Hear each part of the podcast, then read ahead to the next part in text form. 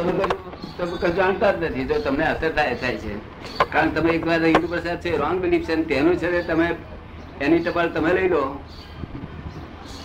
એની ટપાલ wrong belief છે એની ટપાલ તમે લો તમને અસર થાય તો ખોટું જ છે બધું. જો જ્ઞાની પુરુષને મારે તો એ પોતે ટપાલ સ્વીકારે ને.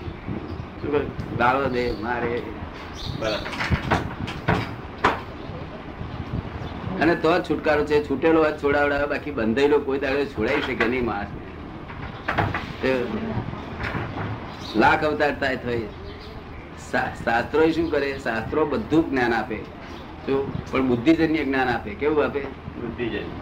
એ જ્ઞાનજન્ય જ્ઞાન શાસ્ત્રોમાં હોય એ નહીં.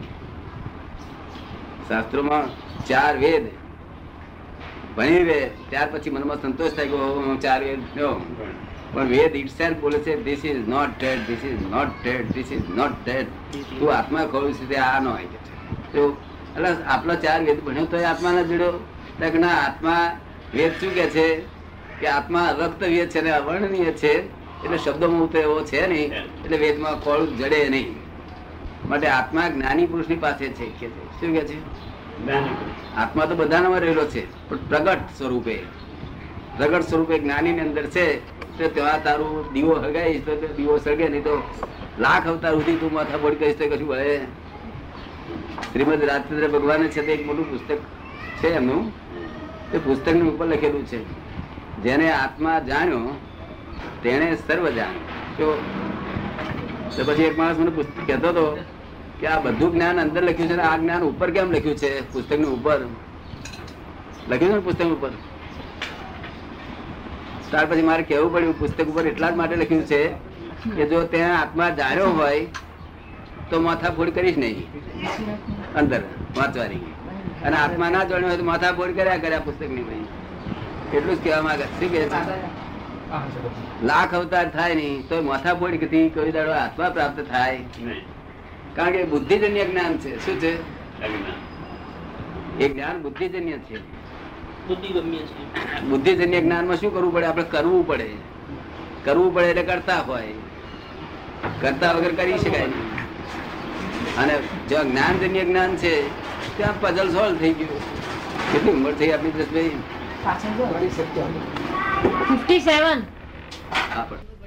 એ હંમેશા આ દ્રષ્ટિ કેવી છે? આમ બેઠા હોય તો આપણને બે લાઈટ દેખાય. એક જ લાઈટ બદલે. વાંક જરા આમ થઈ જાય. દેખાય ના દેખાય? બે દેખાય ને ખરેખર એક છે, છતાં બે દેખાય છે. જો આપણે રકાબીમાં ચા પીતા હોય તો ઘણા વખત રકાબીની અંદર એક સર્કલ હોય ને, તો બબે બબે દેખાય છે. એનું કારણ બે વાંખ્યો છે, એટલે બધું ડબલ દેખાય બધું. સમજો ને? આ આંખે જુએ છે ને આ આંખ જુએ છે. તો પણ તે મિથ્યા દ્રષ્ટિ છે, એટલે બધું ઊંધું દેખાડે છે બધું. જો છતું દેખાડે તો બધી ઉપાધિ રહિત થાય. સર્વ ઉપાધિ રહિત થાય. વિતરાગ વિજ્ઞાન એવું છે કે સર્વ દુઃખોથી ક્ષય કરનારું છે. એ વિજ્ઞાન જ એવું છે કે સર્વ દુઃખોથી ક્ષય કરે. અને વિજ્ઞાન એવું હોય વિજ્ઞાન હંમેશા ક્રિયાકારી હોય. કેવું હોય? એટલે જ્ઞાન જાણ્યા પછી જ્ઞાન જ કામ કર્યા કરે. તમારે કશું કરવાનું તમારે જ્યાં સુધી કરવું પડે ત્યાં સુધી બુદ્ધિ છે. અને જ્યાં બુદ્ધિ છે ત્યાં સુધી અહંકાર છે. અહંકાર છે ત્યાં સુધી નિવેડો નહીં આવે. આનો નિવેડો લાવવો હોય તો નહીં આવે. આ શાસ્ત્રો ને બધું સત્સંગથી શું થાય? કે આપણને આ બહુમાં સારું શાંતિ રહે, આવતો બહુ માટે પુણ્ય બંધાય, ખોટી વસ્તુ નથી, બહુ સારી વસ્તુ છે. પણ જેને નિવેડો લાવવો હોય, તેને તો નિવેડો જેનો આવી ગયો હોય તેને પૂછીએ કે તમારો નિવેડો આવ્યો છે? તો એ કહે કે મારો આવ્યો છે, તો એમની પાસે ફરીએ, તો આપણો દાડો ભરે કરીએ નહીં તો આમ લાખ કરોડ હોતા જાય તો નિવેડો આવે. નહીં. નરસિંહ મહેતા એ બધું છે તે વાંચ વાંચ કર્યું બધે જાતની ભક્તિઓ કરી બધા ગુરુઓ કર્યા. છેવટે બોલ્યો કે આ- બધું કરવા છતાં નિવેડો આવ્યો નહીં માટે માર્ગ જુદો જ હોવો જોઈએ બોલ્યો. શું બોલ્યો? જુદો માર્ગ આ નો માર્ગ જુદો જ હોવો જોઈએ. છે. માર્ગ માર્ગ ફક્ત છૂટેલો હોય તો છોડાવે બાકી કોઈ છોડાવી શકે. નહીં. પોતે છૂટેલો અને મોક્ષ દાતા હોવો જોઈએ. કેવું? મોક્ષનું દાન આપવા આવેલા હોય છે. આપણે પૂછીએ, તમે મોક્ષનું દાન આપવા આવ્યા છો, તો આપણે તો એમની પાસે બેસે કામદાર નહીં. તો અમથા રખડ, રખડપાટ કરીએ, તો અનંત અવતારથી આનું આ કર્યું છે, બીજું શું કર્યું છે? શું ખાલી દ્રષ્ટિ બદલવાની જરૂર છે, બીજું કશું જ જરૂર નથી. કારણ કે ફોરેન વાળાની દ્રષ્ટિ બદલવાની જરૂર નથી. ફોરેન વાળાનો ફોરેન વાળો લાખ અવતાર સુધી કશું વળે નહીં? તમારો દ્રષ્ટિ બદલવાનું, તમે ડેવલપ થયેલા છો અધ્યાત્મમાં ફૂલ્લી ડેવલપ થયેલા છો. પ્રસાદ કઈ પૂછ્યો પૂછજો બધું કઈ. ઇન્દુ કશું બધું પૂછાય હા દરેક વસ્તુ પૂછાય? તમામ શાસ્ત્રો ની વાત પૂછાય દરેક આ દ્રષ્ટિ બદલવાની શરૂઆત સી રીતે થાય?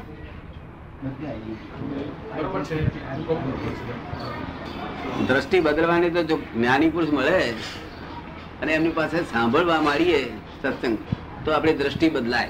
શું કહ્યું? ધીમે ધીમે. બરાબર. અત્યારે તમે સાંભળશો તમારી થોડી થોડી દ્રષ્ટિ ફેર થાય. એમ કરતો કરતો અમુક પરિચય થાય એકાદ મહિનો, બે મહિનાનો. એટલે દ્રષ્ટિ બદલાય. સમજ પડે ને? અને નહીં તો જ્ઞાની પુરુષને આપણે કહીએ કે મારે તો ફોરેન જવું છે માટે દ્રષ્ટિ બદલી આલો, તો એક દાડામાં બદલી આલે. સમજ ને? આપણે જવાનું હોય ફોરેનમાં અહીંયા કશી ક્યાં સુધી બેહી રહીએ? તો એક દાડામાં બદલી આલે.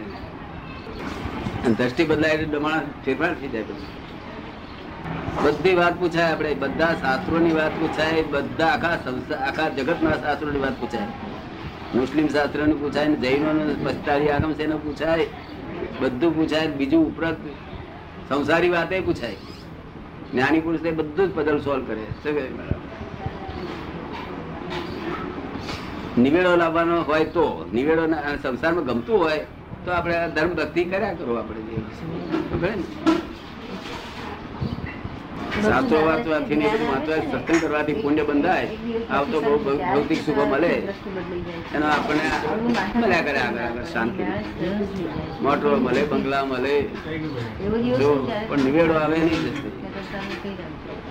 નિવેડો લાવવા માટે શ્રીમદ રાજચંદ્રે કહ્યું. શ્રીમદ રાજચંદ્રે મહેતા કહ્યું છે કે બીજું કાંઈ શોધમાં કે મહાદેવ માત્ર એક સત્પુરુષને શોધીને તેના ચરણ કરોડ સરભાવ અર્પણ કરી દઈ વળતો જા. પછી જો મોક્ષ ના મળે તો મારી પાસે ગેરંટી આપી છે. પણ પછી આપણા લોકો સત્પુરુષ ગમે તેને માની બે છે? જો માટે એને વ્યાખ્યા એને વ્યાખ્યા એ કર્યું. ડેફિનેશન આપી સત્પુરુષની. કે સત્પુરુષ એ જ કે નિસ્દિન જેના આત્માનો ઉપયોગ છે. શું છે. નિસ્દિન એટલે કેટલા કલાક થયા?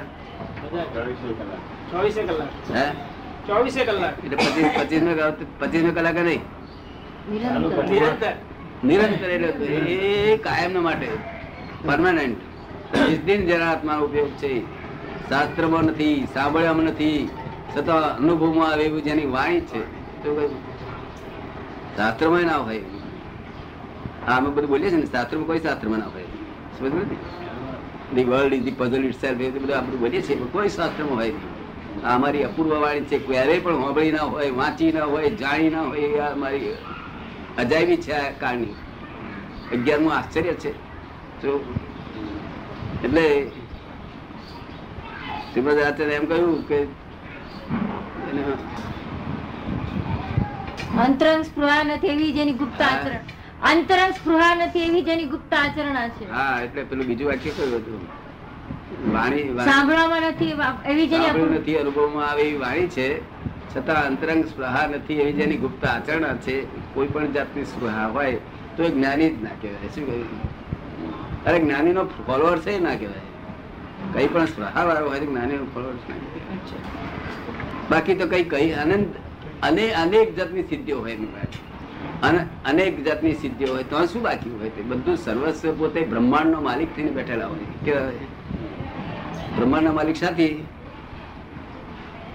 આ લોકો પ્લોટ પ્લોટના માલિક હોય છે, મકાનના માલિક હોય છે. અને જ્ઞાની પુરુષ બ્રહ્માંડ બ્રહ્માંડના માલિક સાથી.